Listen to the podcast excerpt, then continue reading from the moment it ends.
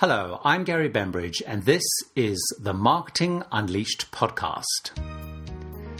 The Marketing Unleashed podcast insights, analysis, and practical advice on all things marketing to help passionate marketeers build their brands better, bigger, and faster. The podcast draws on my 30 years of global marketing experience. Join the debate and get more tips by visiting my site at www.garybembridge.com. While there, sign up for the email newsletter, follow me on Twitter, and join the Facebook page. But now, let's get unleashed on marketing. Hi, and on this episode, we're going to be talking again about innovation, innovation, innovation. And on the podcast today, we're going to talk about a thought about how you can generate innovation without having to create something new. And the challenge, as always, will be at the end of the podcast a question and some action for you to do. I'm Gary Bembridge, and I'm here to share with you and hopefully cram in over 30 years of global marketing experience into every single podcast and post that I do. And today, this is a really big one, a big thing that I've learned and has actually paid huge dividends for me at various points in my career, and one that I'm very, very passionate about. And it's about interrogation. And I believe very strongly that interrogating your product is a really big and positive way to win because you've got to remember that for your consumer, anything new is new. The danger we often have as brand owners, as marketeers, as advertisers, is we always tend to look for the next thing, the new thing. So we get very excited by new products, we get very excited by line extensions. However, remember, the consumer is interested in news, and any news is new. So it could be a new way of looking at something, it could be a new story about something, it could be a new claim. And I do think that most marketeers, brand owners, do not spend enough time really thinking about it. And with some discipline, with some enthusiasm, with some creativity, you can actually build your brand without having to change many things. You don't have to necessarily change the production line. You don't have to get new distribution. So basically, your risk, you know, many of those things that actually risk success, you're eliminating to really focus on the story. So it frees up huge amounts of time. And this really is one of my big, big top tips. And, you know, as I mentioned, clearly innovation is very important today and news is very important. It's a very fast changing world. Marketing teams, research and development teams are under constant pressure to find new products, find new extensions. However, nine out of 10 new products and extensions fail in the marketplace. So that means that pretty much every single thing that you're working on will fail. So again, that makes a very strong, compelling case for when you have distribution, when you have a product which you know people like works, how do you find a new spin on it? You know, new products are a lot of work, they cost a lot of time, there's huge amounts of resources, and as I've mentioned, there's a massive, massive risk. Of course, new products are important. Of course, line extensions are going to be important, but it's not the only, only thing. And it's important, I think, that you reconfigure everyone who's working on a brand or product within the company to think of innovation not just about product changes. You know, it's a very limited way of thinking about innovation, just thinking it's about changing the product. You know, a new claim could be innovation, a new benefit from the same product, a new story about how to use the product, new benefits. All these kinds of things could be innovation. So, whenever I've run marketing teams, I always challenge them when we know we've got basically a good, solid, safe, whatever product, is interrogate it because you will be very surprised at what you can find if you go in with an open mind. So, what I try and do is you sit down with the people, particularly those who know the formulation, who know how the product's made, who know how it's actually manufactured, who know perhaps the safety tests, know the clinicals, know the, the kind of supply chain, they know how the ingredients are sourced you know, get those people together. Don't just get the normal people. And, you know, spend some time saying, actually, talk to me about how this product is put together. How was it formulated? Where did the ingredients come from? How did you choose those ingredients? Why have you got so many ingredients? So get that sense of how it's all put together. Now, if it's on a product or it's a service, it's a similar question. You know, how is this put together? What was the thinking? What have you used? Why did you do it this way? Why would, do we make it this way? Why do we put the ingredients in this order? Because you may find some unusual elements to that. Coming out of that, say, okay, what is a claim we could make about this product?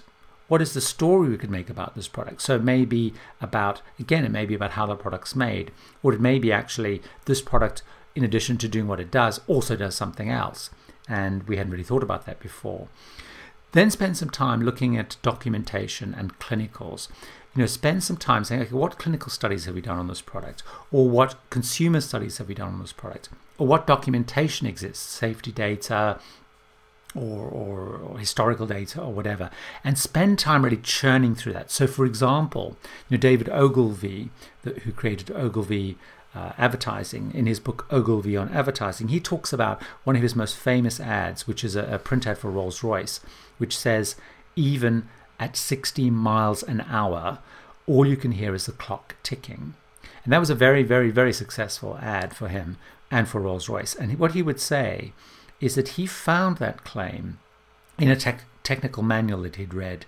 He, what he did when he was writing the advertising for Rolls Royce is he got very close to the engineers. He got very close to the people who had built and make and designed the Rolls Royce. He didn't just talk to the marketing team. He got really close to the kind of, you know, excuse the pun, the kind of the nuts and bolts. And from that, he found the news. He found some nuggets. He found unusual articles because often these people who are so close to the product every day they see things that not necessarily everybody uh, in the marketing team maybe knows or, or sees. You know, keep asking what can we say about this product? What is different about the product? And that's very important. When you talk to the formulators, when you talk to the production team, or when you talk to the people who are delivering it on the front line, is really say to them, what is different from our competition? Why have we formulated it like this versus our competition? Why do we get these ingredients from X place? Unlike a competition? Why do we make it like this? And spend some time really understanding what is different, what is unique, what can only you say about your product. I'll give you an example of of uh, of something that I did relatively early on in my career, and it's for a product called Johnson's Baby Oil, which many of you will be familiar with the brand, you know Johnson's Baby products. And when I first started as a product manager at Johnson Johnson, one of the products I worked on was Johnson's Baby Oil.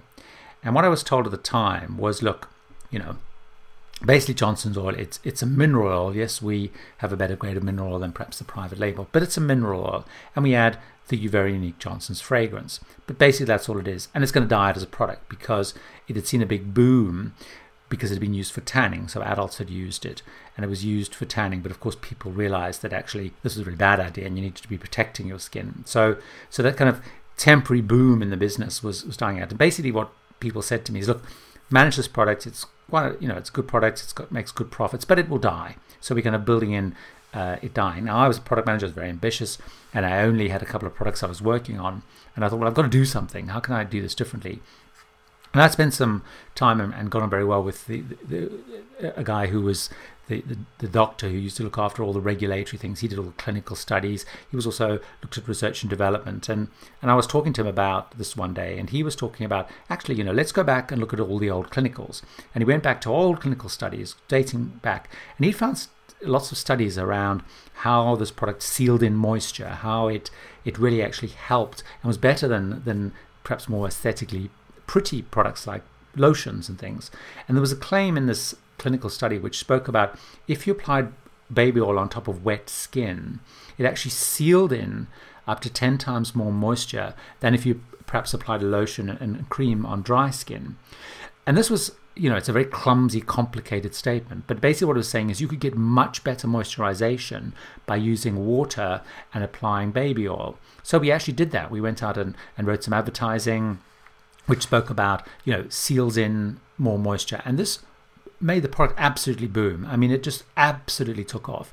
It was admittedly on a relatively small base, and still today, you will see in many countries around the world, they are still running advertising nearly 20 years on, which still talks about baby oil being better at sealing in moisture. And of course, they find new ways of telling the story. They've got they've improved the products, but basically, what's really important is innovation and newness does not just have come from a product. The baby oil example uh, is, you know, this is a very old product. It had been around for a very long time. It's relatively uh, similar. There's not a lot of huge differentiation between perhaps private labels. You know, the quality of mineral oil is a different quality. That's obviously got the very unique fragrance in, which is associated with the brand. But this completely revolutionized um, the brand. So it's really thinking about, you know, and that came through interrogating, not talking to the normal people. So, in some ways, even generic products could be harboring a fortune in untapped sales if you interrogate it. You know, how's this put together? Why do we do this? Why do we do it this way? There's a reason we do stuff this way. And from that, you can find new claims, new ideas, and I think it's very important. And it's, it's you know it's a huge opportunity, particularly for product managers or marketing managers uh, within the business, because you can basically find exciting new ways without having to spend an absolute fortune on uh, on creating new products. So the question, the challenge, and the action for you today is to take a look at your product and say, what is it that we do with this product that is different from the competition?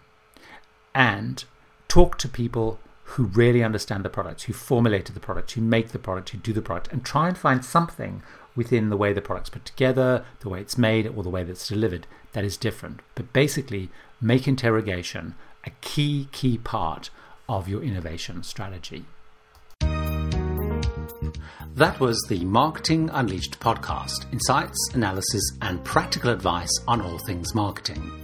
Please visit my site at www.garybembridge.com for more. While there, subscribe to the newsletter, follow me on Twitter, and join the Facebook page.